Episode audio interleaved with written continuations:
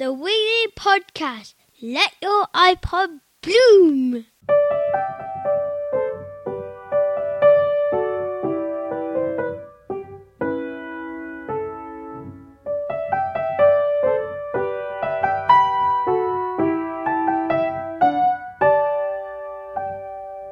Hello, listener. Welcome to Wiggly Podcast number 104. Now, a few slightly different things today. I'm going to be your host, Richard, and I'm going to be joined on the couch. It's a while since I've had you on the couch by uh, Rachel. Thank you, Rick. It's very nice to be on the couch with you. nice, to, nice to see you. So, why uh, why is is Hev not here, Rach? Where is she? Well, Hev's away in the good old US of A again. Right. And she's out there at the podcast conference in LA. And she's there meeting people, trying to get out and about there. There's actually farmers markets in LA, and Yeah, she's off there, yeah. Good lord, So, uh, Adam and Eve. So, she having a good time? She's having a fab time, yeah. We Skyped her yesterday, where Skype is, for those people who don't know, uh, internet phone calling, and it's a lot cheaper. Uh, but anyway, we Skyped her yesterday, and she um, is having a great time out there. She's met up with many people that she already knows from last year, because of course she went last year, and um, learning loads and loads and loads of stuff. Yeah. She's going to bring it all back and tell us all about it. Excellent, excellent. Has she, she uh, met any eligible bachelors out there? Well, uh, has Farmer Phil joined us yet or not? Phil's, Phil's, Phil's eyes have just lit up on the couch. Uh, she didn't mention any. No, no, she wouldn't, would she? No, no, no, no. She's never going to. But Fantastic, fantastic. Well, that's an interesting one because uh, I mean we've had these debates now for a while about Hev's jet setting all over the place, you know. And, uh, and, and, and admittedly, you know, she has been on a, on a plane once or twice this year. But I went to this composting conference. I know people would find it difficult to believe there is such a thing. And there were a couple of presentations there, some of which were a bit difficult to sit through, as you can imagine. But one was particularly inspiring. A chap called Martin Bacon, who uh, has a, an organisation up in County Durham, in fact, and he was talking about carbon offsetting. So I had a great chance to speak to him. Unfortunately, I didn't have a chance to do a, an interview at the conference, but I Skyped him yesterday uh, and had a superb chat. So he was talking about all these things. Now, interestingly, Karen, who, who's in the office, that many of the listeners will have uh, heard before, when Karen, she, when she joined us originally, she kind of said it was a bit of a lifestyle change for her and whatnot. And she's, she often picks on me, you know. she has a little dig at you now and then, don't she? On and actually she draws people into the office for maximum effect and tells them where I'm going and, and, and, and how far I'm flying and Yeah. stuff like this. That's it. And interestingly, Martin was saying that the group of people that were in front of him when he did his presentation, when he asked who had given up flying, a third of the audience said they had. When he asked who had given up driving, three people put their hands up. And the reality is that driving, in many respects, is more environmentally harmful than flying is, you know. And he talks in, in our little interview about the impacts that certain elements of- of our behaviour have on, on carbon emissions. Right. But Karen, I believe, isn't she buying your four wheel drive as well? Thanks, Rich, for that. well, she's interested in it, I must okay, say. yeah, so- so to, uh, she's interested in our 4x4 to uh, collect the wood for her wood burner. Right, So that's what it's for. okay, okay, okay. So that's she- interesting. yes. So, so she's uh, so she's reducing her uh, burning fossil fuel emissions by collecting Mm. firewood, but she's increasing her uh, carbon emissions by driving around in a, in a very uh, uneconomical four x four. Rich, Uh, I I, think- got it. I gotta, I have kept quiet this long while I have listened to this diatribe. Yeah, yeah. The first extremely salient comment I have to make is that there seems to be a complete uh. dearth of eligible damsels or otherwise around this area. So whatever Hev's up to in LA, there's not much action here. And the other thing I was going to say, and I was thinking about this the other day, was listening to you banging on about 4x4s and, and all the rest of it, and, and the mm. papers are full of Chelsea tractors and all the rest of it. Yeah, sure. But it is an interesting thing that if you look at carbon emissions, fuel efficiency of cars in general, so include 4x4s, Yeah. the fact that they're 4x4s actually has very little impact. You, you either drive a vehicle which is economic or you drive a vehicle which uses loads of fuel.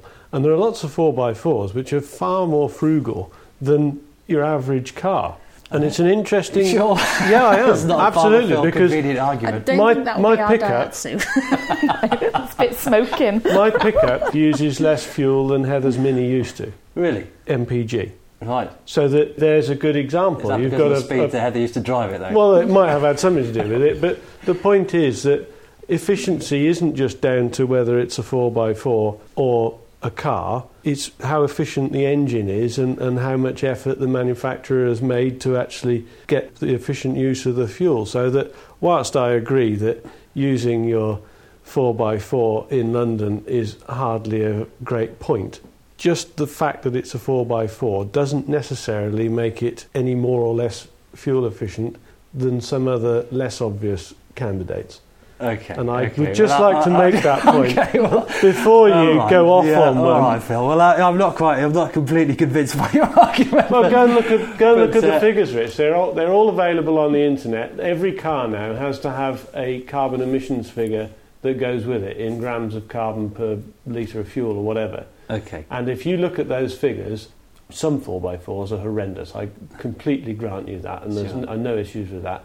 But just because it's a four wheel drive truck type vehicle doesn't make it a fuel nightmare. There are plenty of cars which are at least as bad, and many that are worse. Okay, okay. Well, let's go over and listen to what Martin has to say anyway, and also some of the interesting facts he's made about calculating our carbon footprint. Hello, Martin. How are you? Very good. Good. Uh, we, we met briefly at the uh, Community Composting Network conference a couple of weeks ago. I know uh, many of the listeners will be surprised to hear that there is such a thing as a, uh, a Community Composting uh, Network conference, but nonetheless there was, and there were some great presentations there.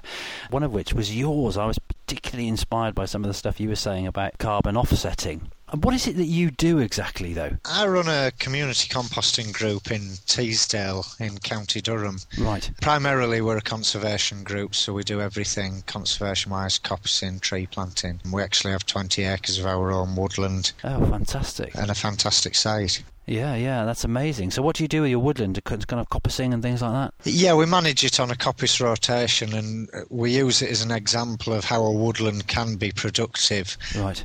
And give something back, but also give to nature as well. Right, okay. When you did your presentation, you mentioned then that you've had a great deal of experience in forestry. In fact, it is, is your field in many respects. And you talked about carbon offsetting. You talked about your experiences with, with various companies, the kind of service they provide to give people the opportunity to offset things like flights. And really, in many respects, you sort of dish the dirt on those companies. In a way, yes. Um, This all arose from uh, when I was on holiday a year ago and I saw a piece on telly about CO2 production in the UK. Right. Um, And when they were talking about this, they were talking about whether the government were going to tax it or whether people should just offset. Right. Now, to me, I thought, well, this would be great for the community sector if they could actually get some funds in to do some of the work they do, and Yeah, if it could also offset carbon that people are producing from their holiday flights, etc., from their travel, that would be great. There's a lot of companies set up. Some of them are charitable, some of them are not for profit, and there are commercial companies out there as well that are taking people's money and promising offset. Um, which I find amazing, really. So I've spent the last year actually researching this, and as you know from my presentation, came up with some interesting findings. Absolutely. Now, you know, you used a, calculation to to come up with the conclusions that you did, which presumably is available to, you know, the layman. You know, it's interesting. Really, you were just giving us the, the lowdown, which is something that we, we, you know, we could all find out for ourselves if we wanted to. That's it, yeah. The one hard thing is, I, I mean, I've been on sites in the past and looked at carbon offset, and until I actually came to do this research myself, and I wanted to make sure. The idea was that us as a community group were going to set up a carbon offset site. When I was on holiday, I bought the domain name. I came back and I set myself aware with the research and Wow. and what I found when I went onto it, I looked at five different sites and I looked at one trip. London Heathrow to Orlando, Florida, 8,646 miles return trip. And when I looked at it, I looked at five different websites, and they all came up with different things. Now, that's that's kind of strange, isn't it? Because you'd imagine that in order to be accurate, then they should all come up with the same thing at the at the very least. Well, I know building a website's hard enough. Um, you would have thought that they would have got the their CO2 calculator correct.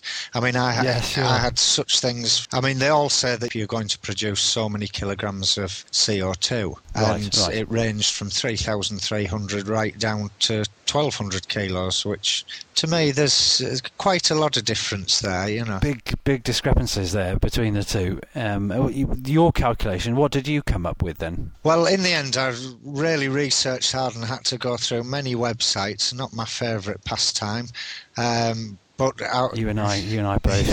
uh, so I went through many of the websites, and it, one of the best websites was the Heathrow website and the DEFRA website. And basically, they came up with a simple calculation. And basically, what it's to do with is specific gravity of fuel. So if you're using LPG, unleaded fuel, or aviation fuel, or diesel fuel, it's all got a different specific gravity. And, and then there's a simple calculation of that. right. And there was only one of the websites that came close to that Okay. and they said I would produce 2,510 kilograms of CO2. right. Their remit for this was that you would have to plant two oak trees to actually offset this. Right. That's when I struggled. The problem is that they would suggest that you plant two oak trees, but these oak trees would take 100 years to take in that 2,500 kilos of CO2. Okay. Now, if you have a holiday every year, you know it's, that not, it's not a viable option, is it? no, you can't take from the environment and not give back straight away. No. It's yes, it's a problem.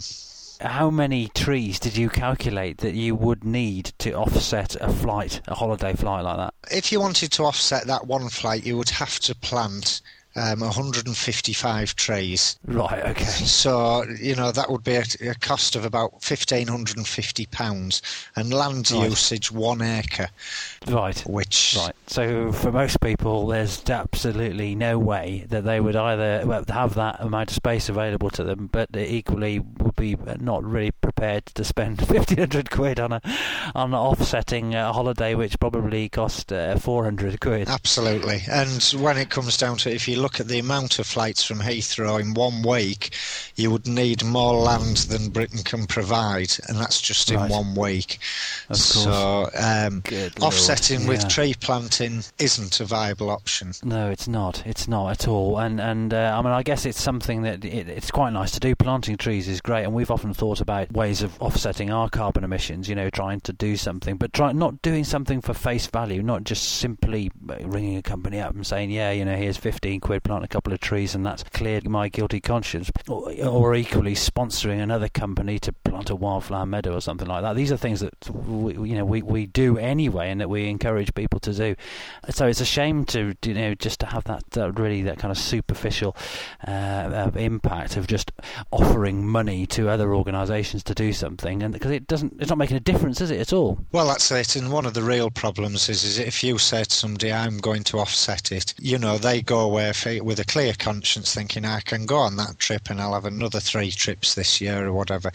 There's so many more things that we can do. Tree planting is just one thing that they're suggesting. To me, as a conservationist, uh, tree planting was the only thing I could come up with that would actually physically offset. But obviously, there's a, there's a lot more things out there. There's there's all sorts of things from fitting solar ovens into houses in Africa, which really isn't offset. It's a social issue. It's not offsetting carbon as such. But there's all sorts of weird and wonderful things that you can offset. Biofuels is one for all your staff cars or your transportation that you use. There are distributors now you can buy 100% biofuel, whether it's ethanol or whether it's biodiesel, which is 80% less emissions, at least 80%. Well, after, after looking at all this, I only came up with one thing that you can actually offset, and that's education. You know, ed- Right. education is probably one of the best. Sure. I don't think I could set up a website and get people to give us money to educate people. They just wouldn't believe that. But in re- No. in reality, you know, if we educate people it can work so much better. When we actually look at the statistics of CO2 production, industry creates 26%, household Right. 25%, road transport 24%. So, household and road transport are half of the CO2 production in this country. So, if we walk our kids to school, if we bike to work, if we change to energy saving light bulbs in the house, just small things like that can make a bigger impact. And aviation is only 6%. God. So it's incredible. I think aviation's always picked on because it's a very easy target. It's something that people can say it's a luxury. Yes. You know, yes. but we have many luxuries in the house, just leaving things on standby. We can change them a lot easier. Absolutely, absolutely. I mean, it was something, and of course, it was something that you and I were chatting about earlier on. Really, It- flying isn't the be all and end all. You know, there are many things like insulating your home, for instance. But that's a, isn't that a relatively sort of inexpensive way of, of lowering your carbon footprint significantly? Absolutely, there's loads of things can be done in the home. I mean, you can look at the different heating technologies now. Wood pellets, wood chips available for the home. If your boiler's getting old, you know, you could make a real change there. Right, right. you know, there's all sorts of things you can do. And, well, like Tony Blair said, I, he's very reluctant to give up his summer holiday, and so Yeah. so am I. I'm an environmentalist, but I would be reluctant to give it up. But when it comes Yeah, to sure. holidays, it's instead of having four holidays a year, just have one. Make it for four Yes. weeks, you know. Um, There Yes. is, there are different things that we can do, you know, and you can pick the greener airlines if there is such a thing.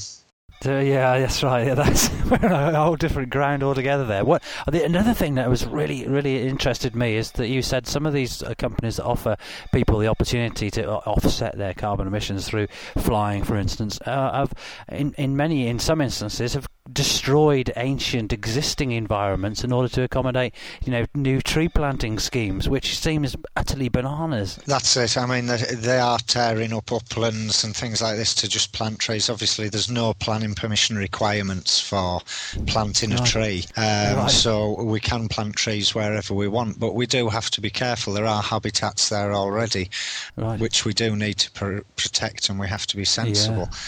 Absolutely. Um, like we said, it, if we're going to cover the whole of Britain, we can't do that. We've got to do it delicately. You're completely right. I mean, you know, for, for the listeners' benefit, is there any way that people can get in touch with you? Or can they go to your website or give you a ring or something? Absolutely, yeah. They can get in touch with us by email, which is rotterscomposting at yahoo.co.uk, or they can even phone us, and that's 01833 690022. That's brilliant. Thank you very much for speaking to me, Martin. And uh, well, we our paths will cross again, no doubt. Hopefully.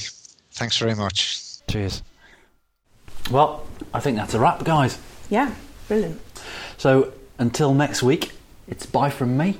Yeah, and it's goodbye from me. Bye from me. Bye bye.